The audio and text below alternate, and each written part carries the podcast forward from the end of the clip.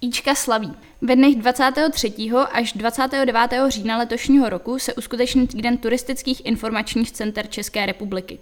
K této akci přibližně 200 českých infocenter se připojuje i Příbramské centrum.